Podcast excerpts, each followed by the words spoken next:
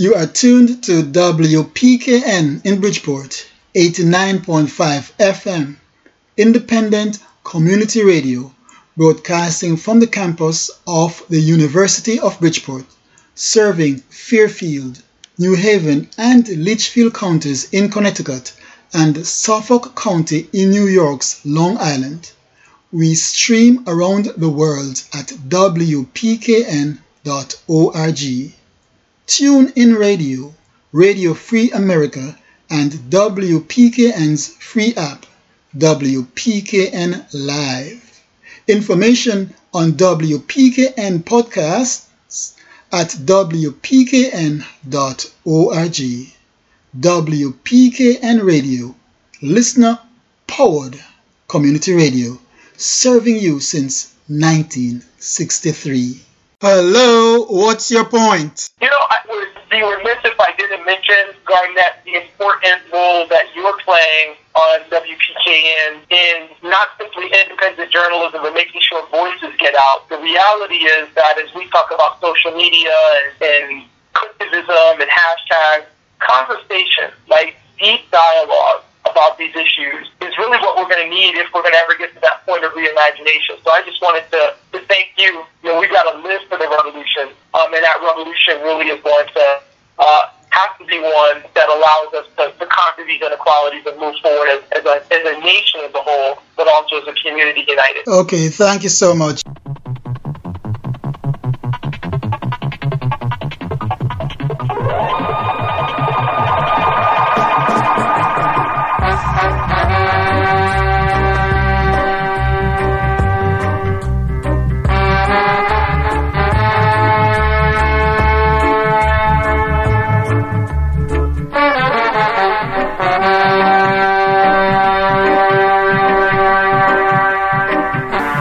I believe dialogue is very important for the continuation and maintenance of a democracy.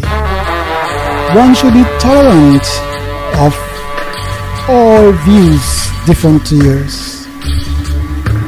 It is much better to use words to settle differences than with weapons. You see, weapons destroy human beings.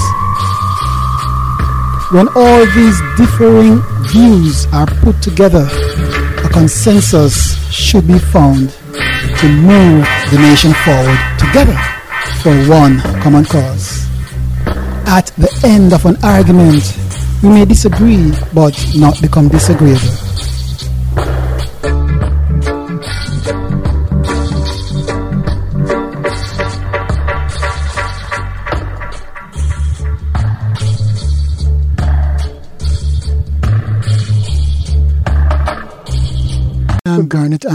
The show is What's Your Point? It's aired fortnightly between 9 a.m. Eastern and about 9.55 a.m. and uh, between 9.55 and 10. Uh, time for the public service announcements.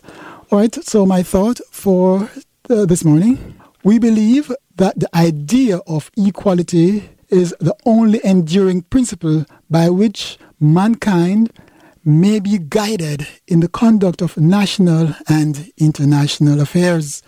Michael Manley excerpts from a speech delivered at United Nations General Assembly, October 2, 1972. Michael Manley was the son of one of Jamaica's national heroes. He was the fourth Prime Minister of the island of Jamaica. And uh, some years ago, um, there was a big buzz out for having him installed as the eighth uh, national hero of the island, but it, it fell apart. His uh, cousin and his father were named national heroes. His father Norman Washington Manley was a premier of Jamaica. He was the head of the government of Jamaica before Jamaica gained its political independence in 1962, August 6. And uh, his cousin, Sir Alexander Bustamante, the first prime minister of the island of Jamaica. And uh, the focus is on Malcolm X. Malcolm X on what's your point and uh, love him or hate him. Malcolm X was an American Muslim minister and a human rights activist. Many people saw him as a courageous advocate for the rights of black people. A man who indicted white America in the harshest terms for its crimes against black Americans.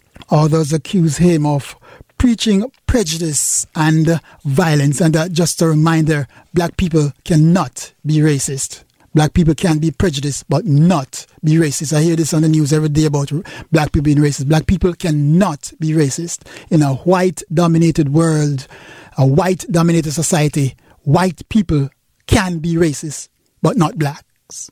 If black people do the similar thing to white people, it is called prejudice, not racist. You've got to be in power and be able to dem- command the, the instruments of wealth and power in order to, to be a racist. So just to make that clear, I hear it on the news every day about blacks being racist and just just hogwash. Let's uh, have a listen to uh, uh, Malcolm X's uh, speeches. Of, of, course, Malcolm X was born Malcolm Little. Later, he became Malcolm X. Uh, let's uh, listening. And I, for one, as a Muslim, believe that the white man is intelligent enough. If he were made to realize how black people really feel and how fed up we are without that old compromise and sweet talk. Why, you're the one that make it hard for yourself. The white man believes you when you go to him with that old sweet talk because you've been sweet talking him ever since he brought you here. Stop sweet talking him. Tell him how you feel. Tell him how, what kind of hell you've been catching, and let him know that if he's not ready to clean his house up, if he's not ready to clean his house up, he shouldn't have a house. Should catch on fire and burn down.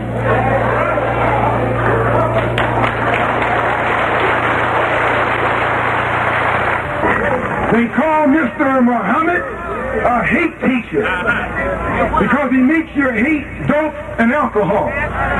They call Mr. Muhammad a black supremacist because he teaches you and me not only that we're as good as the white man, but better than the white man.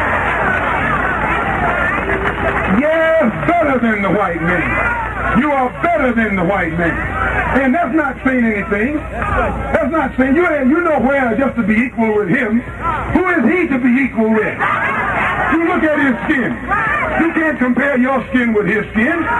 While your skin look like gold beside his skin. There was a time when we used to drool in the mouth over white people. We thought they were pretty because we were blind. We were dumb. We couldn't see them as they are. But since the Honorable Elijah Muhammad has come and taught us the religion of Islam, which has cleaned us up and made us so we can see for ourselves, now we can see that old pale thing to look exactly as he looked. Nothing but an old pale thing. You were born in Omaha, is that right? Yes, sir. And you left, your family left Omaha when you were what, one year old? I imagine about a year old. And why did they leave Omaha? Well, to my understanding, uh, the Ku Klux Klan uh, burned down one of their homes in uh, in uh, in Omaha. This, we had a lot of Ku Klux This made your family feel very unhappy, I'm sure. Well, insecure, if not unhappy. So you must have a somewhat prejudiced point of view, a personally prejudiced point of view. In other words, you cannot look at this in a broad academic sort of way, really. I, I, I think that's incorrect because uh, despite the fact that that happened in Omaha, and then when we moved to Lansing, Michigan, our home was burned down again. In fact, my father was killed by the Ku Klux Klan. Uh, and despite all of that, no one was more thoroughly integrated with whites than I. No one has lived more so in the society of whites than I. In the 1920s, Marcus Garvey, a black nationalist, preached that black Americans should build a nation independent of white society. With membership in the hundreds of thousands, Garvey's Universal Negro Improvement Association sought closer ties with African countries. The UNIA had its own flag, its own national anthem, and an African Legion pledged to defend black people at home and abroad. The U.S. Bureau of Investigation labeled Garvey one of the prominent Negro agitators. The federal government deported him in 1927, but Malcolm's parents remained Garveyites. Recruited new members. Louise wrote for the Garvey newspaper. My mother is the one who would read to us the Garvey paper, which was called the Negro World.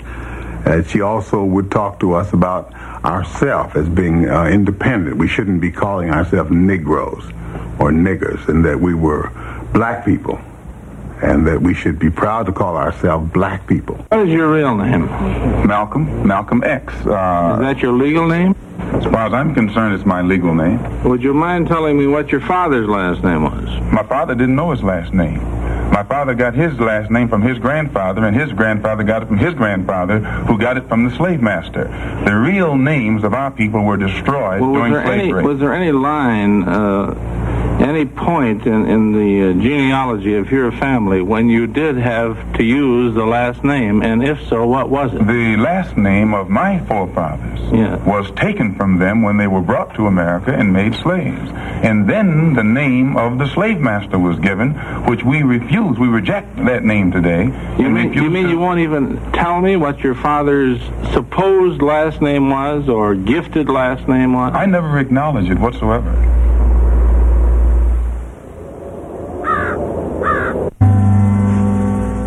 In the past, the greatest weapon the white man has had has been his ability to divide and conquer. If I take my hand and slap you, you don't even feel it. It might sting you because these digits are separated. But all I have to do to put you back in your place is bring those digits together. to have once been a criminal is no disgrace. To remain a criminal is the disgrace. I, I formerly was a criminal. I formerly was in prison. I'm not uh, ashamed of that. You never can use that over my head. And that he's using the wrong stick. I don't feel that stick.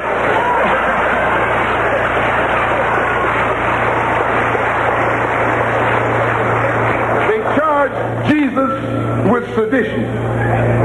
Didn't, didn't they do that? They said he was against Caesar said he was discriminating because he told his, his disciples, go not the way of the Gentiles, but rather go to the lost sheep.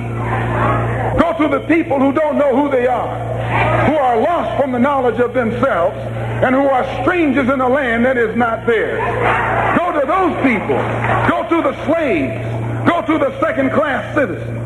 Go to the ones who are suffering the brunt of Caesar's brutality. And if Jesus were here in America today, he wouldn't be going to the white man. The white man is the oppressor. He would be going to the oppressed. He would be going to the humble.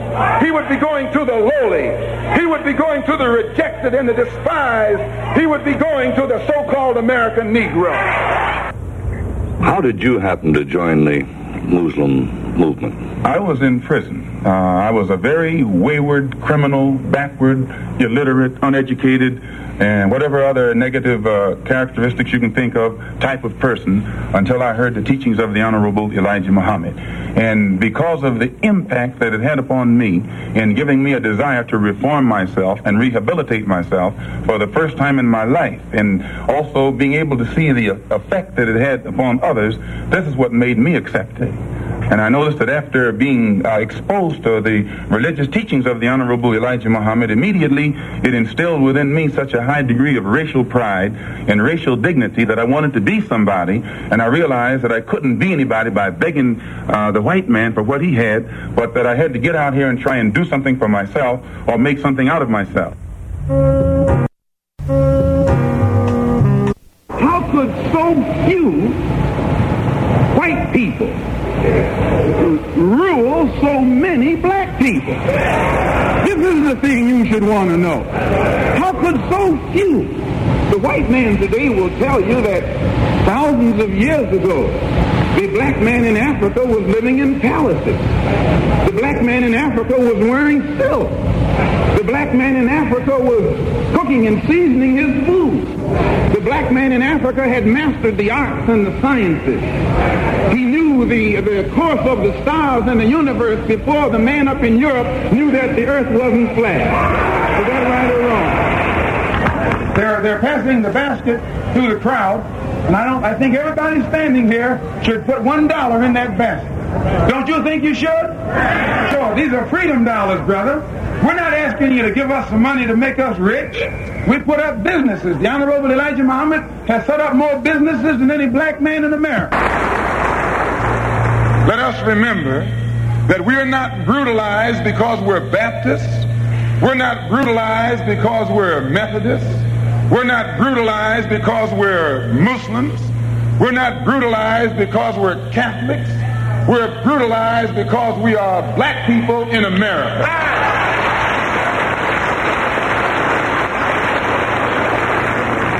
I'm telling you, they came out of those cars and we have enough witnesses to hang them with their guns smoking. Chief Parker knows this, Mayor Yorty knows this, and every police official in the city knows that. They didn't fire no warning shots in the air. They fired warning shots point blank at innocent, unarmed, defenseless Negroes.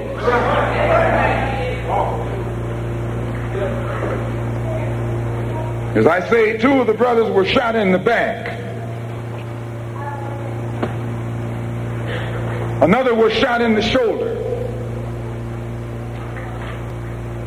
Another was shot, two of them were shot, excuse the expression, through the penis. Let me tell you something, and I'll tell you why you say we hate white people. We don't hate anybody. We love our own people so much they think we hate the ones who are inflicting injustice against them.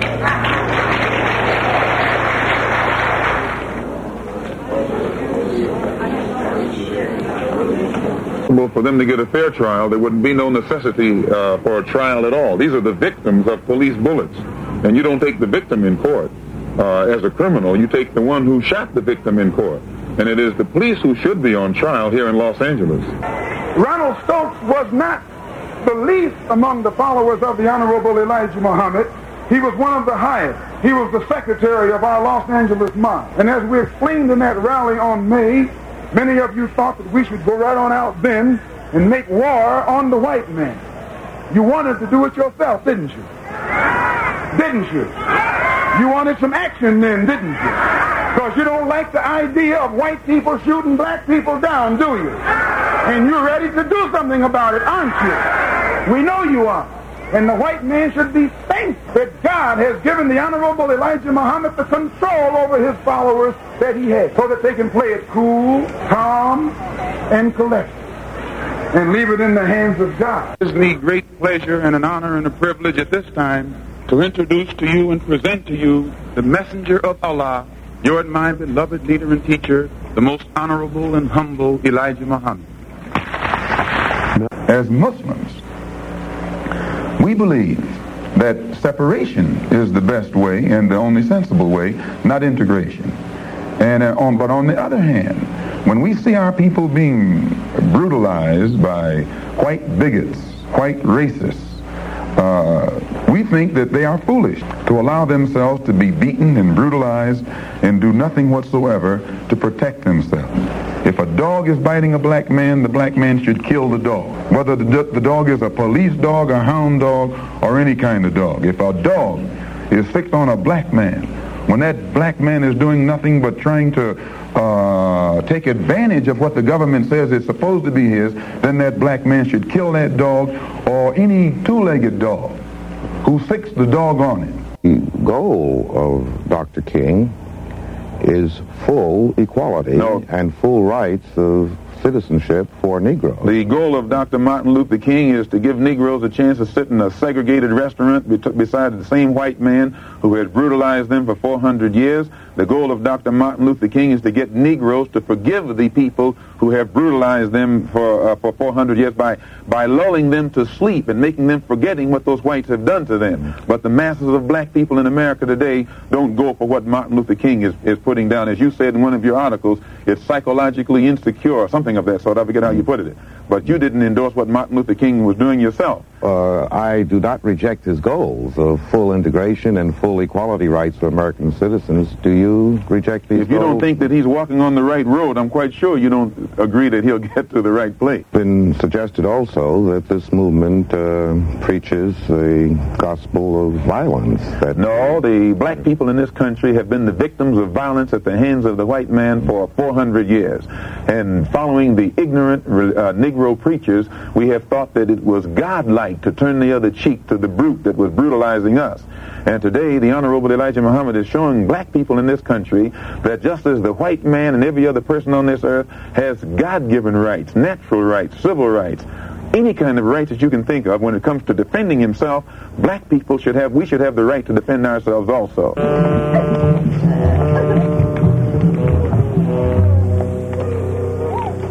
One white man named Lincoln uh, supposedly fought the Civil War to solve the race problem, and the problem is still here. Then another white man named Kennedy came along running for president and told Negroes what all he was going to do for them if they voted for him, and they voted for him 80%. He's been in office now for three years, and the problem is still here. When police dogs were biting uh, black women and black children and black babies in Birmingham, Alabama, that Kennedy talked about what he couldn't do because no federal law had been in, uh, violated. And as soon as the Negroes exploded and began to protect themselves and got the best of the crackers in Birmingham, then Kennedy sent for the troops. And there was no, he, uh, he used, he didn't have any new law when he sent for the troops when the Negroes erupted than he had at the time when whites were erupting. So we are within our rights and with justice, with justification, when we uh, express doubt concerning the ability of the white man to solve our problem and also when we express doubt concerning his integrity, concerning his, his sincerity. Because you will have to confess that the problem has been around here for a long time, and whites have been saying the same thing about it for the past hundred years, and it's no nearer a solution today than it was a hundred years ago. Think of Cassius's victory in Miami. I think it was a great victory. He proved he was the best man. And where, where were you during the fight? I was in the auditorium watching the fight. Right at ringside? Right at ringside. I was in seat seven. I have got to do is get involved. You and I have to be right there breathing down their throat. Every time they look over their shoulder, we want them to see us. We want to make them, we want to make them pass the strongest civil rights bill they've ever passed. Because we know even after they pass it, they can't enforce it. In order to do this, we're starting a, a voters registration drive. We have to get everybody in Harlem registered, not as Democrats or Republicans, but registered as independent. If you don't have the uh, sense of responsibility to get registered, we'll move you out of town. Malcolm called for an aggressive plan, not only to gain political power, but to move black people towards total control of their community. It's going to be the ballot or the bullet. Economic philosophy is uh, also black nationalism, which means that the black man should have a hand in controlling the economy of the so-called Negro community. He should be developing the type of knowledge that will enable him to own and operate the businesses and thereby be able to create employment for his own people, for his own kind. And the uh, social philosophy also is black nationalism, which means that instead of the black man trying to force himself into the society of the white man, we should be trying to eliminate from our own society the ills and the, the defects and make ourselves uh, likable and sociable among our, among our own kind. Malcolm, have your experiences with uh, white-skinned Muslims in uh, Africa and the Middle East made you feel that uh, relations between Negroes and whites who are not Muslims is any more possible? Uh, when I was in on the pilgrimage, I had close contact with Muslims whose skin would in America be classified as white, and with Muslims who themselves would be classified as white in America. But these particular Muslims didn't call themselves white. They looked upon themselves as human beings as part of the human family, and therefore they looked upon all other segments of the human family as part of that same family. Well, now, uh, they had a different look or a different air or a different attitude than that which is uh, reflected in the uh, attitude of the man in America who calls himself white. So I said that if uh, Islam had done this, done that for them, perhaps if the white man in America would study Islam, perhaps it could do the same thing for him. Malcolm, just Are to... you prepared to go into the United Nations at this point and ask that charges be brought against the United States for its treatment of American Negroes? Oh yes. Uh, oh yes. Please. I think you're right in my chair. The audience will have to be quiet. uh, yes. The as I pointed out when I was in during my traveling, that nations look African nations and Asian nations and Latin American nations look very hypocritical when they stand up in the United Nations condemning the racist practices of South Africa and that which is practiced by Portugal and Angola and saying nothing in the UN about the racist practices uh, that are that are uh, manifest every day against Negroes in this society. Why are they threatening your life? Well, uh, primarily because they're afraid that I will tell the real reason that they've been, that I'm out of the black Muslim movement, which I never told. I kept to myself. But the real, real reason is that Elijah Muhammad, the head of the movement, is the father of eight children by six different teenage girls, different, uh, six different teenage girls who were his private personal secretary. That, are you not perhaps afraid of what might happen to you as a result of making these revelations? Oh yes, I probably am a dead man already. What but, do you mean? Uh, well, uh, when you know, when you understand the makeup of the Muslim movement and the psychology of the Muslim movement, as long as uh, any, if I, I myself, in, by having confidence in the leader of the Muslim movement, if someone came to me and I had no knowledge whatsoever of what had taken place, and they told me what I'm saying, I would kill them myself. The only thing that would prevent me from killing someone who made a statement like this, they would have to be able to let me know that it's true. Now, if anyone had come to me other than Mr. Muhammad's son, I never would have believed it even enough to look into it. But I had been around him so closely, I had seen indications of it, of its, uh, of the reality of it. But my religious sincerity made me block it out of my mind. The first thing that the independent African nations did was to form an organization called the Organization of African Unity. This organization of Afro-American unity, which has the same aim and objective, to fight whoever gets in our way.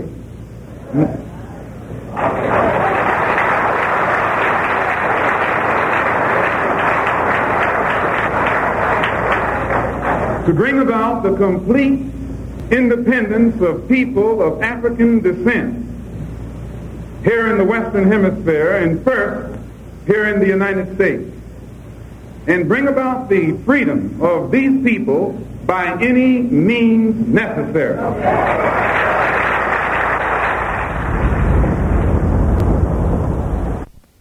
I, I read once passingly about a man named Shakespeare. I only read about him passing, passingly, but I remember one thing he wrote that kind of moved me. Uh, he put it in the mouth of Hamlet, I think it was, who said, to be or not to be. He was in doubt about something. Whether it was nobler in the mind of man to suffer the slings and arrows of outrageous fortune, moderation, or to take up arms against the sea of troubles and by opposing, end them. And I go for that. If you take up arms, you'll end it. But if you sit around and wait for the one who's, who's in power to make up his mind that he should end it, you'll be waiting a long time. And in my opinion, the young generation of whites, blacks, browns, whatever else there is, you're living at a time of extremism, a time of revolution, a time when there's got to be a change. People in power have misused it, and now there has to be a change, and a better world has to be built, and the only way it's going to be built with it, with it, is with extreme methods. And I, for one, will join in with anyone, don't care what color you are, as long as you want to change this miserable condition that exists on this earth. Thank you. That the people in this part of the world would do well to listen to Dr. Martin Luther King and give him what he's asking for and give it to him fast before some other factions come along and try to do it another way. To know that my house was bombed, it was bombed by the black Muslim movement upon the orders of Elijah Muhammad. Now they had come around to, they had planned to do it from the front and the back so that I couldn't get out. And the fire hit the window and it woke up my second oldest baby. Uh, and then it, but the fire burned on the outside of the house. But had that fire, had that one gone through that window, it would have fallen on a six-year-old girl, a four-year-old girl, and a two-year-old girl. And I'm going to tell you, if it had done it, I'd taken my rifle and gone after anybody in sight. I would not wait. Cause in the, and I say that because of this. The police know the criminal operation of the black Muslim movement because they have thoroughly infiltrated. The only thing that I regret in all of this is that two black groups have to fight and kill each other off. Elijah Muhammad could stop the whole thing tomorrow just by raising his hand. Really, he could. He could stop the whole thing by raising his hand. But he won't. He doesn't love black people. He doesn't even love his own followers. Proof of which they're killing each other. They killed one in the Bronx. They shot another one in the Bronx. They tried to get six of us uh, uh, Sunday morning. And uh, the pattern has developed across the country. The man has gone insane. Absolutely out of his mind. Besides, you can't be 70 years old and surround yourself by a handful of 16, 17, 18 year old girls and keep your right mind. You can't do it. What is your ultimate aim? The only way the problem can be solved. First, the white man and the black man have to be able to sit down at the same table. The white man has to feel free to speak his mind without hurting the feelings of that Negro. And the so-called Negro has to feel free to speak his mind without hurting the feelings of the white man. Then they can bring the issues that are under the rug out on top of the table and take an intelligent approach to get the problem solved. Do you consider yourself militant? I consider myself Malcolm. You're in touch with uh, WPKN. Uh, the show is What's Your Point with uh, your host, Garnett Ankle. And uh, you've been listening to Malcolm X speeches. And uh, love him or loathe him. Malcolm X was a Muslim minister and human rights activist. And um, he said many things that many people didn't like. And uh, by the same breath, it's a part of history that we should know and we should let others know of. Malcolm X on any means necessary. We want one thing. We declare our right on this earth to be a man, to be a human being, to be respected as a human being, to be given the rights of a human being in this society, on this earth, in this day, which we intend to bring into existence by any means necessary. Uh, the firebrand Malcolm X and um, up next uh, Malcolm X uh, Malcolm X nationalist or humanist 1967 and um, you know the, the, the life and the struggles of Malcolm X is a part of American history which we, we should know On February 21st, 1965, Malcolm X was assassinated. In his eulogy to Malcolm X, Ossie Davis said, Many will ask what Harlem finds to honor in this bold young captain, and we will smile. Malcolm was our manhood, our living black manhood. This was his meaning to his people, and in honoring him, we honor the best in ourselves. His widow, Mrs. Betty Shabazz, tells of his childhood. Well, his early life, his family was uh, disrupted. His father was killed when he was six, and his mother later, later went to a mental institution. So from the time he was about six years old on, he reared himself. He was in um, foster homes and uh, boys' homes until he was about uh, 15. And then he went for a year and a half and lived with a half sister in Boston. and uh, he was in prison, and uh, it was kind of uh, rugged, really. After his release from prison, Malcolm X became a minister for the Nation of Islam. In his autobiography, Malcolm X said, No sane black man really wants integration. No sane white man really wants integration. The only solution is complete separation from the white man. And one of the facts in your estimation is that Negro and white can never live together in America. Can well, evidently, coexist. the white man feels that the Negro can never live with him because it's the white man who is stopping integration. I'm not the one who is uh, uh, bo- uh, stopping Negroes from integrating with whites.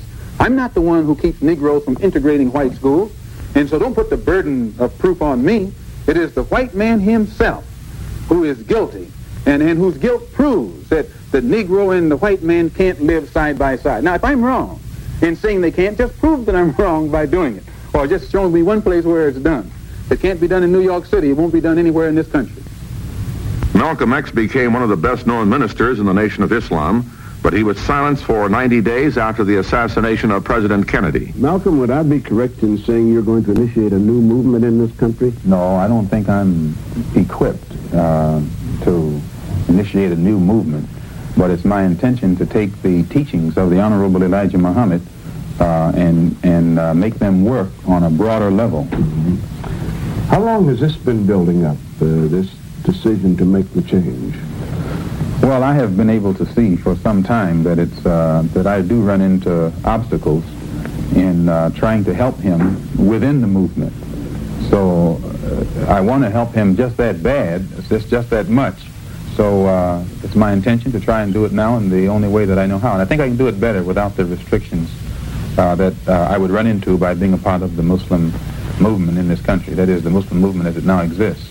How severe were the restrictions these past 90 days? Oh, during the past 90 days, they were most severe. I've been completely silent. Not able to talk is a, is a real affliction for you, is that right? Uh, not only have I not been able to speak as a Muslim, I haven't even been able to speak as a man. Actually, going back to that incident, uh, you have told me on other occasions that you didn't actually say you were glad the president was dead. What did you say, Malcolm? No, my subject that day was God's judgment of white America. And I uh, uh, showed the different incidents that uh, had been building up, uh, step by step, uh, the fulfillment of prophecy, and that all of these things that were taking place were the result of some ba- some seeds that were badly sown, or some bad seeds that were sown. And uh, the death of the president I referred to uh, as the result of other things, a combination of things. And surprisingly, this is what the whole country was saying, that it was a climate of hate. So chickens coming home to, roo- to roost means the same thing. This is what you said, chickens were coming home to roost. Yes. But at no time did you say you were glad the president No, I did say this, that it pleases me to see that the wisdom of the prophets, these ancient prophets, was so uh, vast that they could foresee these things exactly as they uh, were to come to pass thousands of years ago. This was part of my lecture that day, and they twisted it. In April 1964, Malcolm made his first pilgrimage to Mecca. Malcolm, on your trip abroad, you said you sensed a feeling of great brotherhood, and that conceivably you would be working toward integration in this country now. At least this is what you're reported to have said. Have you any comment on it? I don't think that I ever uh, mentioned anything about working toward integration.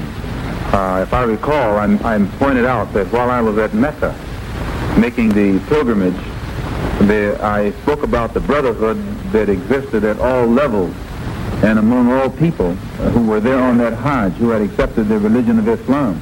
I mean, perhaps it could drive some some of the racism from this society as it has driven racism from the Muslim society.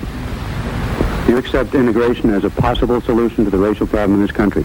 No, in, see, uh, people cloud the issue when they bring in the word integration. Integration can't even be defined.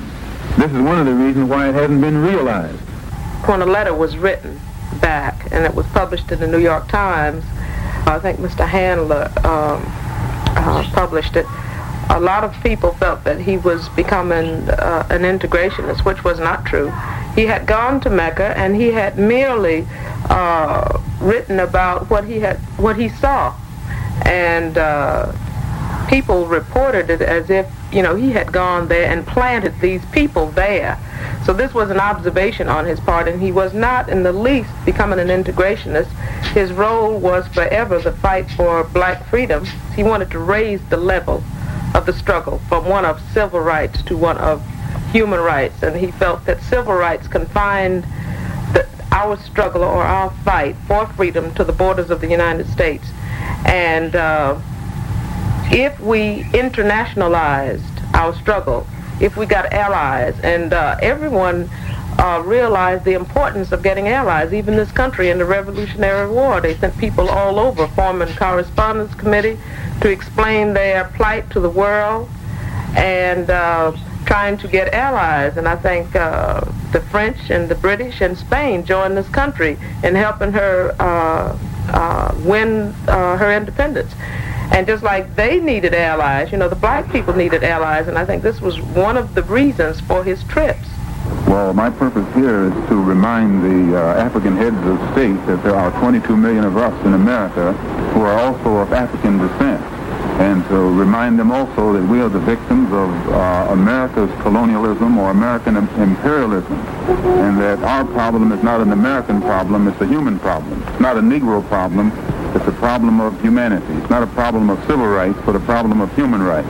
And what do you hope for from this conference? Well, we hope to uh, bring pressure upon them, or rather we hope to impress upon them the importance of their bringing pressure and world opinion upon the United States to take some meaningful effort to solve our problem in America. We want them to help us get our problem before the United Nations and charge America with violating our human rights in the same way that South Africa is charged with violating the human rights of our people in that area.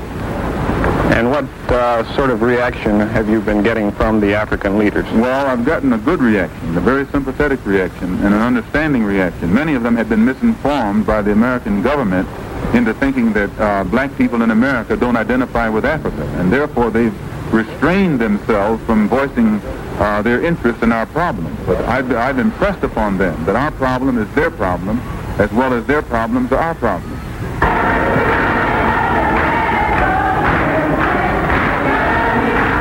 Continuous struggle, Malcolm X attempted to unify the civil rights movement with black nationalism.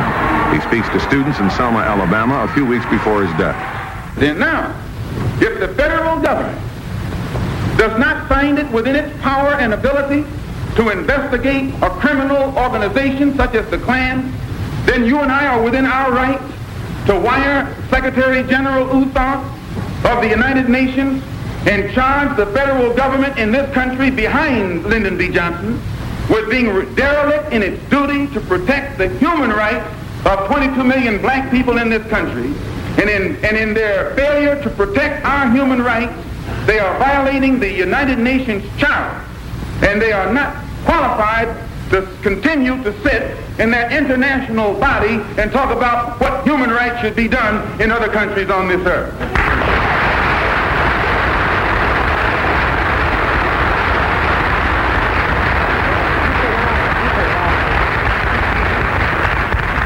I have to say this, and I'll sit down.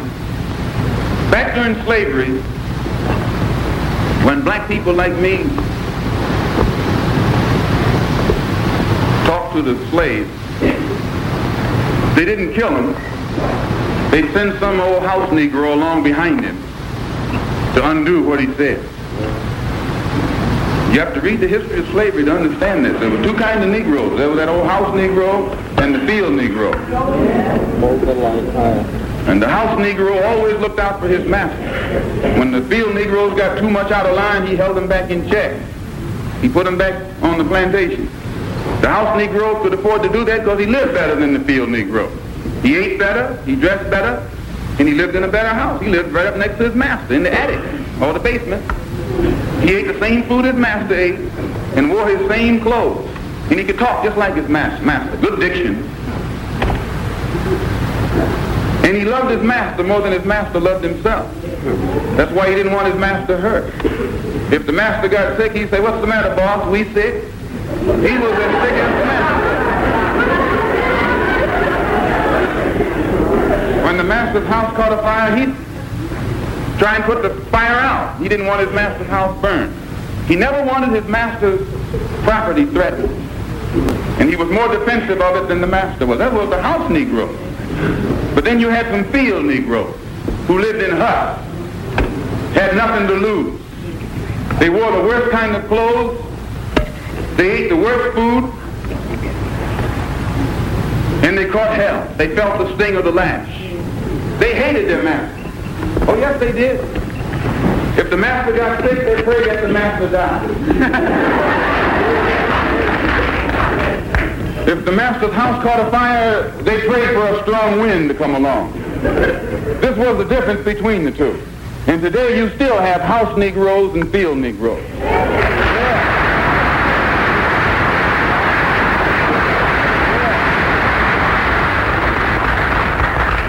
I'm a field Negro. If I can't live in the house as a human being, I'm praying for a wind to come along. If the master won't treat me right and he's sick, I'll tell the doctor to go in the other direction. But if all of us are going to live as human beings, as brothers, then I'm for a society of human beings that can practice brotherhood. So before I sit down, I want to thank you for listening to me. I hope I haven't put anybody on the spot. I'm not intending to try and stir you up and make you do something that you wouldn't have done anyway.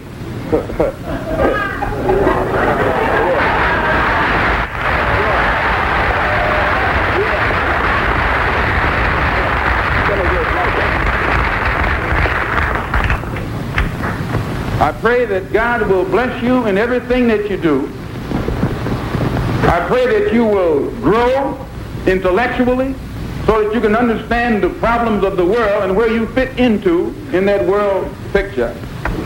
And I pray that all the fear that has ever been in your heart will be taken out. And when you look, when you look at that man, if you know he's nothing but a coward, you won't fear him. If he wasn't a coward, he wouldn't gang up on you. He wouldn't need to sneak around here.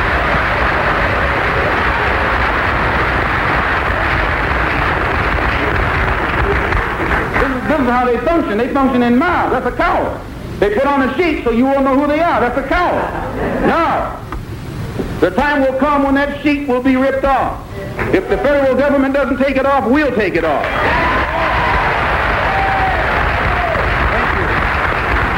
Although some of us may have disagreed with Malcolm X, or we disagree with each other about him, let his going from us serve to bring us together.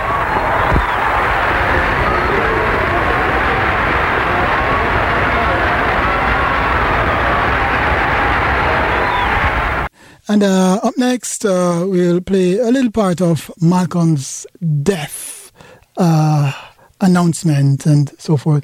So you do stay tuned. And uh, if you are a, a lover of history, uh, you should uh, not necessarily enjoy, but you should appreciate this part of American history, whether or not you agree with the sentiments of Malcolm X over some 50 years ago. Oh, let's listen a little bit of Malcolm X's uh, death announcement. Malcolm X was killed by 16 gunshots fired at close range. He was 39 years old. And my children were crying, you know, what's going on? What's going on? Are they going to shoot us? And I just knew they had shot him. And that night we went into the Harlem community to walk and mingle with the people. There was a kind of sense of loss.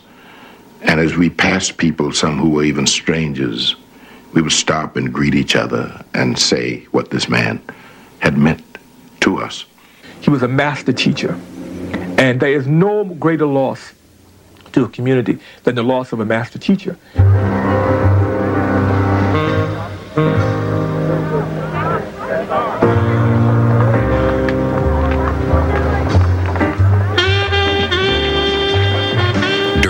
Next three days, 20,000 people endured sub freezing temperatures to say goodbye to Malcolm X.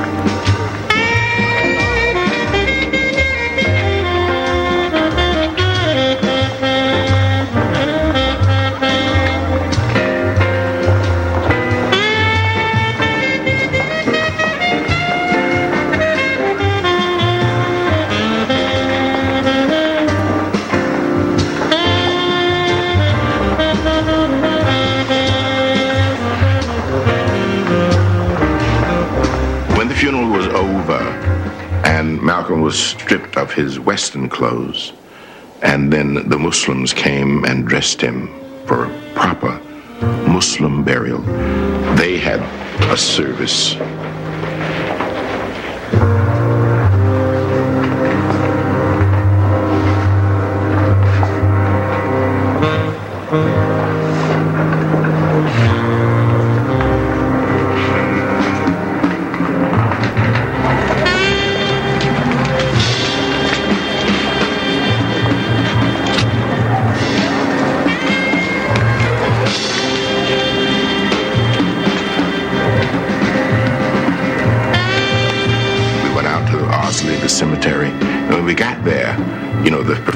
grave diggers were standing there with their shovels, but some of the black brothers said, no. Mm-mm. We can't let you do that. We dig this grave. You know, we cover this brother with dirt.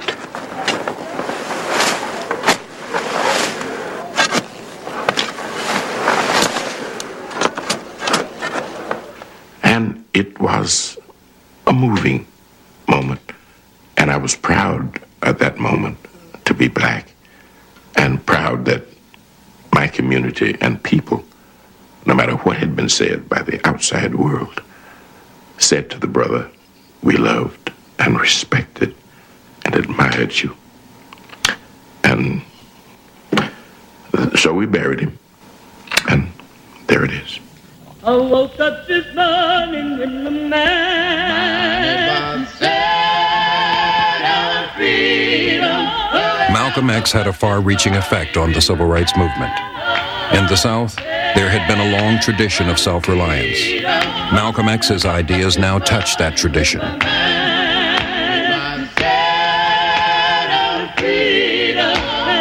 In 1965, the Student Nonviolent Coordinating Committee launched new strategies to challenge white control of Southern politics. Our direction was clear a heavy emphasis on nationalism strong, as strong as uh, Malcolm had it, as strong as we could get it.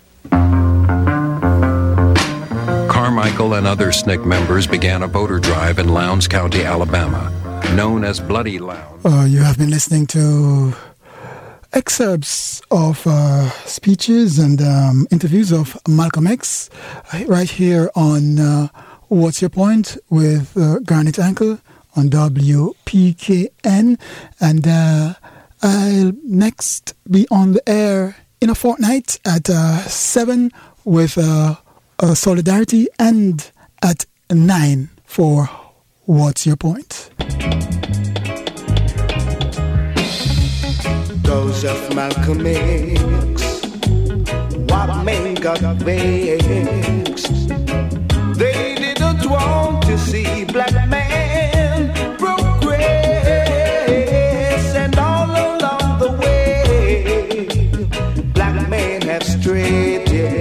This poem shall call names. Names like Lumumba, Kenyatta, Nkrumah, Annibal, Akhenaton, Malcolm, Garvey, Haile Selassie. This poem is vexed about apartheid, racism, fascism, the Ku Klux Klan, riots in Brixton, Atlanta, Jim Jones. The blood of Marcus, the blood of Malcolm was flowing through my veins. That's right. And that tenet vision, I can see it very plain. Malcolm X. Live struggle. In a pool of blood, 1965. Maximum respect to the great Malcolm X. Yeah, yeah, we.